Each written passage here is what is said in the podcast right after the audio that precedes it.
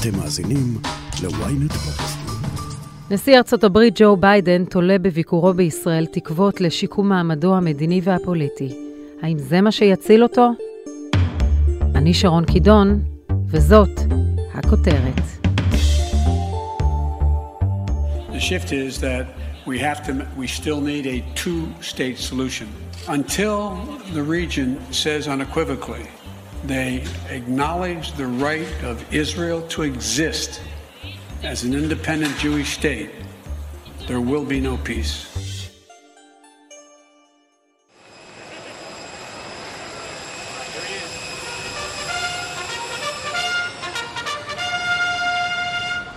המשמר יעבור לדום. משמר דום. נשיא ארצות הברית ביידן ינחת בישראל ביום רביעי בצהריים בעיתוי פוליטי מעניין גם אצלנו וגם באמריקה. ביידן מגיע אלינו בזמן שהוא נמצא בשפל פופולריות. הסקרים בימים האחרונים מצביעים על קצת יותר מ-30 אחוזי תמיכה, הנתון הנמוך ביותר בקדנציה שלו עד כה, וקרוב לסקרים הנמוכים ביותר של קודמו דונלד טראמפ. כשבחירות החצי מעבר לפינה, מחירי הדלק עולים והאינפלציה ומיתון מתדבקים, הוא זקוק למהלכים מדיניים אזוריים כדי להחזיר את ארצות הברית להיות שחקן עולמי משמעותי, ובדרך להוריד את מחירי הדלק שמעסיקים אותם יותר מכל.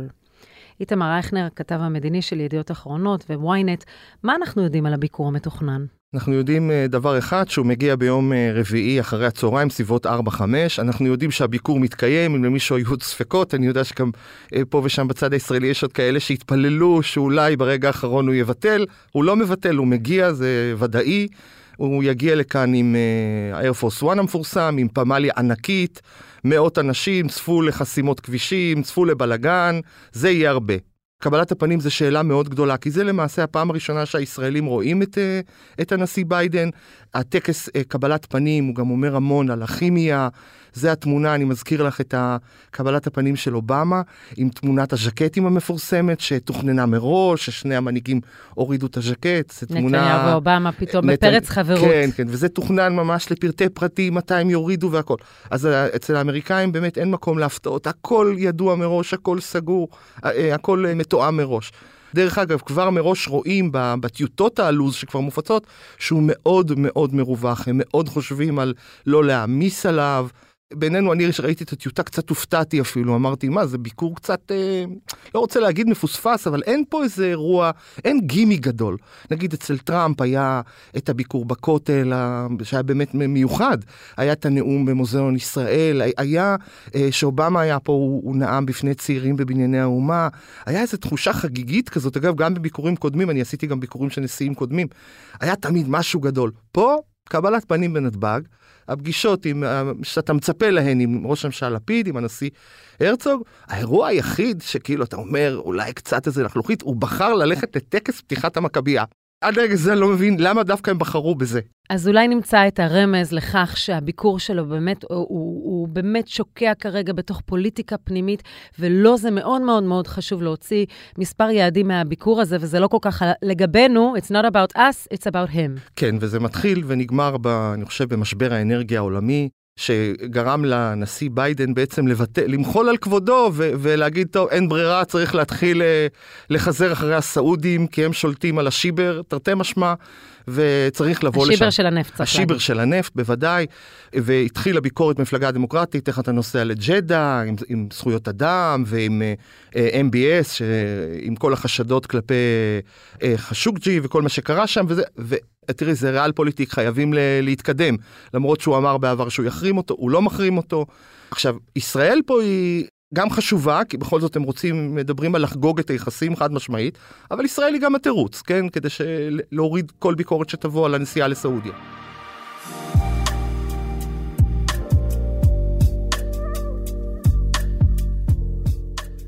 נשיא ארצות הברית בוחר לטוס מישראל ישירות לסעודיה, כשגולת הכותרת שלו היא ביקור אצל יורש העצר מוחמד בן סלמן. לארצות הברית יש היסטוריה רוויית עימותים עם ריאד, אבל הפעם הוא מבין שהוא צריך לשים הכל בצד. פרופסור אלכס בליי, קתדרת חייקין, אוניברסיטת חיפה, למה סעודיה חשובה לביידן עד כדי כך שהוא מוכן להתעלם ממשקי העבר? כשאת מסתכלת על uh, ריאד במבט מוושינגטון, את מגלה מדינה שפעם הייתה בת ברית של ארצות הברית, וארצות הברית בלבד, וארצות הברית יכלה לסמוך על הצבעה ועל תמיכה של ערב הסעודית בכל מעשה ומחדל של ארצות הברית. למעשה, רוב הציבור, כולל האמריקאי, איננו יודע עדיין, אבל ערב הסעודית איננה יותר במעמד הזה. אם אפשר לומר שבמדינת ישראל יש לפרקים סוג של אכזבה מן הממשל בוושינגטון, ערב הסעודית מזמן עברה חלפה את השלב הזה. Today, our fellow citizens, our way of life, our very freedom came under attack in a series of deliberate and deadly terrorist acts. The victims were in airplanes or in their offices, secretaries, businessmen and women, military and federal workers. בואי נתחיל מ-9-11, מהפיגוע במגדלי התאומים. 15 מתוך 19 המפגעים היו בעלי אזרחות סעודית, ועד היום יש חוגים רבים בארצות הברית, כולל כאלה שתמכו בנשיא ביידן, לחקור מה המעורבות של ערב הסעודית. מזמן לזמן גם העלו האשמות נגד בית המלוכה עצמו. אינני מבין מדוע יהיה להם אינטרס כזה, אבל האשמות הועלו. אכן, לפני שנים בודדות עלה העניין של חשוקג'י, שנכנס לקונסוליה הסעודית, ומעולם לא יצא ממנה כנראה בחתיכה אחת. מעשה בל ייעשה בשום מובן שהוא, בשום מדינה שהיא. אז מה ביידן צריך מסעודיה? ביידן צריך הרבה מאוד מסעודיה. קודם כל, הוא צריך להחזיר את סעודיה למחנה שלו. הוא צריך להגיע למצב שבו כמעט כל מעשה ומחדל של האמריקאים, הסעודים יהנהנו בראש, ובמקרה הכי גרוע ישתקו. יש לו רק בעיה אחת. בסוף 21, ראשית 22, ערב הסעודית חתמה על הסכמים צבאיים עם רוסיה ועם סין. וכשאת מסתכלת מוושינגטון על מפת העולם בכלל, היום האויב הכי גדול של ארצות הברית בראיית ארצות הברית זאת סין. ולכן ברגע שיש הסכם עם סין, ויש העברות טכנולוגיה לסין, ויש עסקות, ויש כבר ציוד סובייטי, אה, רוסי, לא סובייטי, בערב הסעודית, כשאת מסתכלת על כל זה, ארצות הברית איבדה את מעמדה כספק הנשק הבלעדי, ויש סכנה גדולה מאוד של דליפת מידע ואינפורמציה אמריקאי, או שמקורו בארצות הברית, אל הסינים. ויש גם את עניין הנפט. עכשיו, עניין הנפט אולי הוא לא פחות חשוב, אכן כך. כי יש היום בעולם שלוש יצרניות ענקיות, וכל השאר נשרכות אחריהן. זה רוסיה, זה ערב הסעודית וזה ארצות הברית. עכשיו, צריך לזכור שרוסיה נמצאת תחת סנקציות, היא לא יכולה לייצא, ומחירי הנפט בארצות הברית הם פשוט מפחידים. אנשים כבר לא עומדים במחירים האלה, זה, אם זה חמישה, שישה דולר לגלון, זה המון. וארצות הברית מאוד הייתה מעוניינת שערב הסעודית במלחמה עם אוקראינה תתמוך בארצות הברית, שסעודיה תתמוך בארצות הברית. אה, וזה איננו המצב. ערב הסעודית לא רק נייטרלית עם נטייה קלה או אפילו יותר מקלה לכיוון רוסיה, אלא שבכל מקום שלערב הסעודית הייתה הזדמנות למלא את הוואקום בנושא אנרגיה, היא עשתה את זה על בסיס מזדמן ולא על בסיס קבוע. במילים אחרות, ערב הסעודית יכולה בהינף קולמוסו של מוחמד אבן סלמן, ירוש העצר, יכולה לתת לרוסים מחדש את המקומות שהיו להם בשוק האנרגיה העולמי. זה כמובן מפחית מאוד מהעוצמה של הסנקציות, וזה נושא שמאוד מאוד כואב לאמריקאים. And uh, today we're going to be discussing a broad range of challenges, including Iran. What I can say to you, Iran will never get a nuclear weapon on my watch, as they say. And, uh,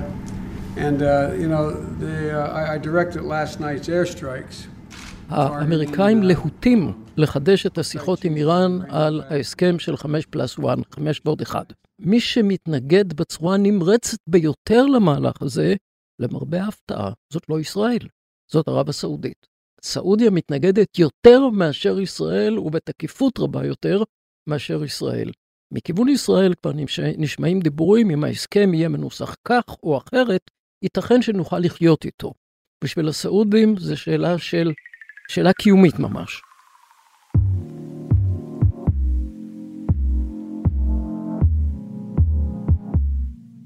ביום חמישי האחרון פרסם שר הביטחון גנץ כי בתקופה מאז חתימת הסכמי אברהם התקיימו כ-150 מפגשים של אנשי מערכת הביטחון עם מקביליהם במדינות האזור, לא כולל מצרים וירדן. בנוסף נחתמו עסקאות בלמעלה משלושה מיליארד דולר עם מדינות המפרץ. למה חשוב לפרסם את המידע הזה לפני ביקור ביידן? זה מפני שגם ערב הסעודית, גם ישראל, גם האמירויות, רוצות לומר לאמריקאים, גם אם אתם, כמו שאומר הביטוי באנגלית, תזרקו אותנו מתחת לאוטובוס, אנחנו שומרים על כל האופציות שלנו פתוחות. עכשיו צריך להבין, הצבא של מערכת ישראלית באמירויות לא יכולה להיעשות בלי אישור אמיתי וחד משמעי של הסעודים. אנחנו בפתחו של שבוע היסטורי. ביום רביעי ינחת כאן נשיא ארה"ב ג'ו ביידן, אחד מטובי הידידים שהיו לישראל מעודה בפוליטיקה האמריקאית, ומי שאמר על עצמו, לא צריך להיות יהודי כדי להיות ציוני ואני ציוני. אנחנו נקיים דיון עם הנשיא וצוותו על הרחבת שיתופי הפעולה הביטחוניים למול כל האיומים, ומירושלים ימריא מטוסו של הנשיא לערב הסעודית והוא יישא איתו מאיתנו מסר של שלום ותקווה. ישראל מושיטה ידה לכל מדינות האזור. לא סתם פתח ראש הממשלה לפיד את ישיבת הממשלה אתמול בהעברת מסרים של שלום והושטת יד לסעודיה. האם לדעתך הביקור הזה יניב התקדמות מדינית? קודם כל, לעניות דעתי, ואני פה מאוד מסתכן, לא תהיה שום הכרזה על יחסים דיפלומטיים ישראלים סעודים. אבל אני מוכרח לחזור כאן לאיזה תקדים היסטורי. כאשר ב-1994 ישראל וירדן חתמו על הסכם השלום, זה היה אחרי 30 וכמה שנים של שלום אמת, דה פקטו, חצי חשאי. כמו שאחד מעמיתיי באוניברסיטה אומר, זה היה מצב של פילגש. המצב בין ישראל וסעודיה היום מזכיר לי את המצב בין ישראל וירדן בשנים עברו. כלומר, יש היום הרבה מאוד מערכות של שיתוף פעולה בין שתי המדינות הללו, וטוב שהדברים אינם עולים מעל לפני הקרקע. יש מספיק אה, שועלים קטנים שירצו לחבל בכרמים. אבל, פה צריך לומר דבר כזה, ישראל, מצרים, סעודיה, ירדן, האמירויות נמצאות היום בסוג של ברית צבאית דה פקטו. האם צריך להכריז עליה כ- כברית פורמלית כמו נאט"ו? בוודאי שלא. האם האמריקאים מכירים בכך? בוודאי שכן.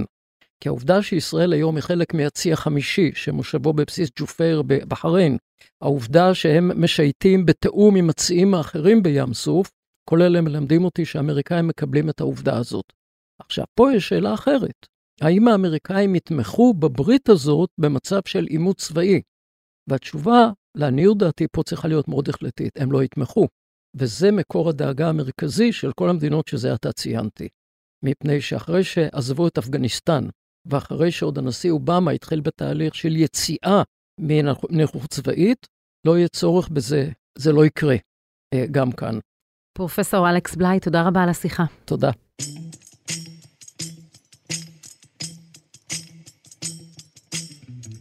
לפיד זוכה כאן למתנה גדולה. בעת מערכת בחירות, ביקור נשיאותי זה בוסט מטורף למיצוב שלו כמדינאי. ראש ממשלה על אמת. כן, ושהקדימו פה את הבחירות, וזה לא עמד על הפרק אה, כמה ימים קודם, עד ההתפטרות של בנט, אה, כולם חשבו שבנט יקבל את פניו. כאילו, ההתפטרות של בנט אה, טרפה את הקלפים פה פעמיים, גם ממשלת מעבר, אבל גם פתאום ראש ממשלה חדש. עצם ההאשמה של התערבות בבחירות היא דבר שהאמריקאים כאילו צריכים להיזהר ממנו, ובמשך שנים ייזהרו ממנו. אבל פה בכלל לא היה ספק, הם מההתחלה אמרו, אנחנו בכלל לא... שוב, היחסים עם ישראל הם כל כך חשובים לנו, שהם מעל מנהיג זה או אחר. באמת אה, אין ספק שמדובר במתנה אדירה ללפיד, אין בכלל ויכוח. גם אם אני מסתכל על טיוטת הביקור, אנחנו נראה את לפיד לידו כמעט בכל אירוע ואירוע. אין, אני לא חושב שיש אירוע שהוא לא שם. אה, בוודאי בנתב"ג, ביד ושם, בוודאי באירוע שיהיה במלון וולד אוף אסטוריה, שם, יהיו, שם תהיה הפגישה וההצהרות. נדמה לי שאפילו אה, לפיד מגיע גם לקבלת הפנים שתהיה בבית הנשיא, עם הנשיא הרצוג, אבל גם, הוא, הוא ילווה אותו לכל אורך הביקור, הוא גם מלווה אותו, אם אני מבין נכון, למכבייה. בקיצור, יהיה פה חיבוק ללפיד. השאלה מה יהיה האיזון. יהיה איזון, אני מאמין שתהיה פגישה עם נתניהו. אה, לא, ולא יעזור גם אם תהיה חמיצות מהצד של נתניהו. זה, מה לעשות, הוא ראש הממשלה ואתה יושב ראש האופוזיציה, ונתניהו יצטרך להסתפק בפוטו-אופ, כן, בתמונה משותפת, ומה לעשות, זה גורלו של יושב ראש אופוזיציה. מה ישראל תנסה להשיג מהביקור? קודם כל נתחיל מהקטן לגדול. בקטן, אני מבין שמדברים פה על העמקת שיתופי פעולה בהמון המון תחומים אה, פרקטיים, כן? לא דיבורים ומשפטים יפים. באמת חוגגים את היחסים, אבל גם פורטים את זה לגורמים. מדברים על שיתופי פעולה בנושא סייבר, בנושא כלכלה, בנושאים טכנולוגיים.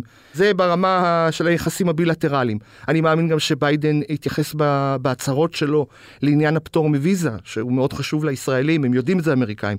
עכשיו, זה מהקל. עכשיו עוברים לכבד, אז הכבד זה כמובן איראן. חשוב גם להזכיר בהקשר הזה שלפיד מתכוון לשתף את אה, ראש הממשלה החליפי בנט, שהוא מחזיק תיק איראן בממשלה, וגם, אני מניח שגם לפיד הוא מאוד לארג' בקטע הזה של לתת לבנט את הכבוד גם. אז, אז איך זה יעבוד? כי אנחנו יודעים שביידן יחתור לחדש את הסכמי הגרעין, לחדש את השיחות, וכמובן לחתום ולשים את זה בצד.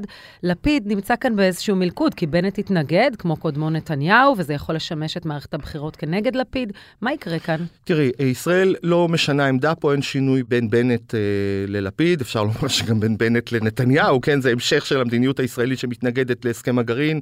השתנה אולי הסגנון, זה שזה יותר מנומס, זה יותר בחדרי חדרים ולא בעימות פומבי ולא בדיפלומטיית מגפונים כזו, אבל ישראל תנסה לשכנע את ביידן לא לחזור להסכם, למרות שבישראל יש לא מעט אנשים שחושבים שאפילו עכשיו, שהשיחות הן כאילו אה, בסוג של איזה מבוי סתום, בסוף כן תהיה חזרה להסכם, זה יקרה. ובסך הכל האמריקאים אנחנו רואים, כן, אה, כאילו יש אפשרות לסנקציות חדשות, וזה כן חשוב להגיע להבנות פה, וגם מה קורה אם אה, נחזור להסכם.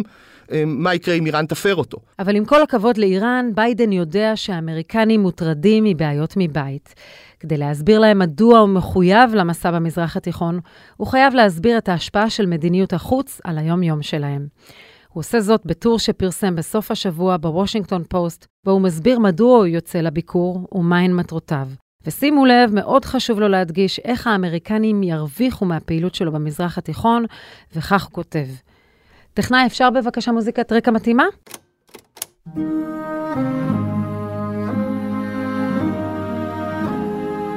מזרח תיכון בטוח ומגובש יותר הוא טוב יותר לאמריקנים בדרכים רבות. נתיבי הים הם הכרחיים לסחר בינלאומי ושרשרות האספקה שאנו נשענים עליהן. משאבי האנרגיה חיוניים כדי למתן את ההשפעה של האספקה הבינלאומית שנפגעה כתוצאה ממלחמת רוסיה-אוקראינה. אזור שמתנהל בדיפלומטיה ושיתוף פעולה ולא דרך קונפליקט, סביר שיביא לפחות אלימות וכוחות קיצוניים שיעסיקו את ארצות הברית, כוחותיה הצבאיים ומשפחותיהן. פרופסור אודי זומר, בית הספר למדע המדינה והמרכז לחקר הברית באוניברסיטת תל אביב, עד כמה הבעיות מבית ישפיעו על הביקור הזה?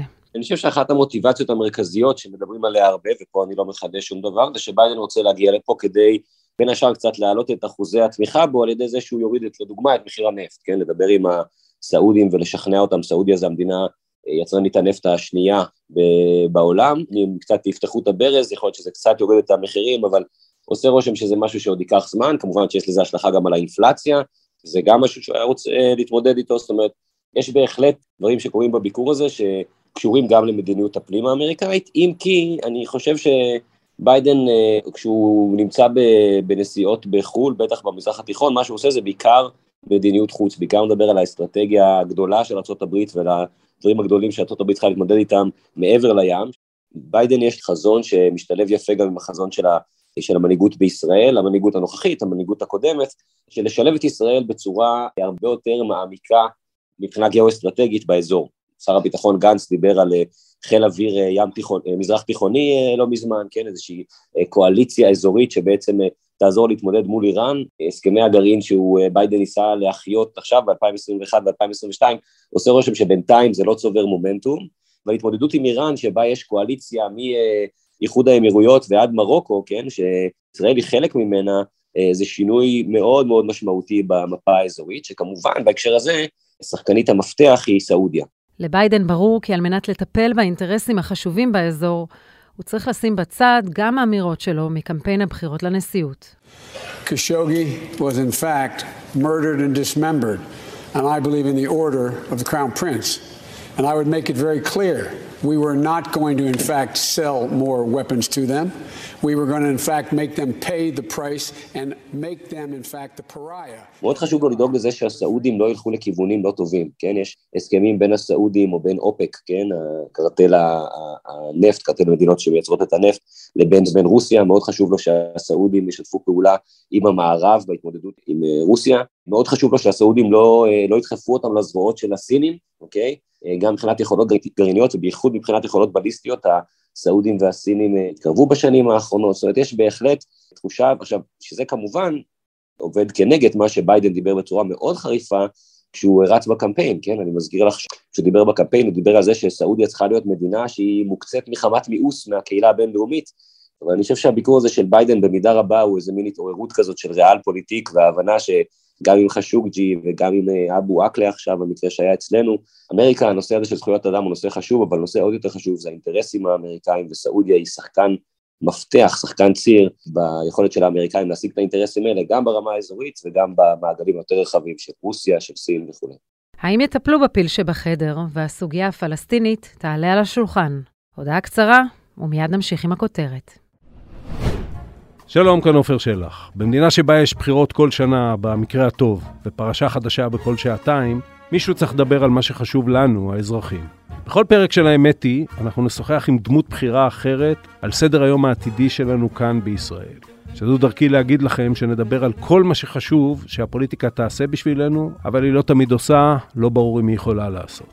אז תעקבו אחרי העונה החדשה של האמת היא בוויינט, ספוטיפיי או באפליקציית הפודקאסטים שלכם. תבואו, יהיה מעניין. האמת היא, עם עופר שלח. עם עופר שלח.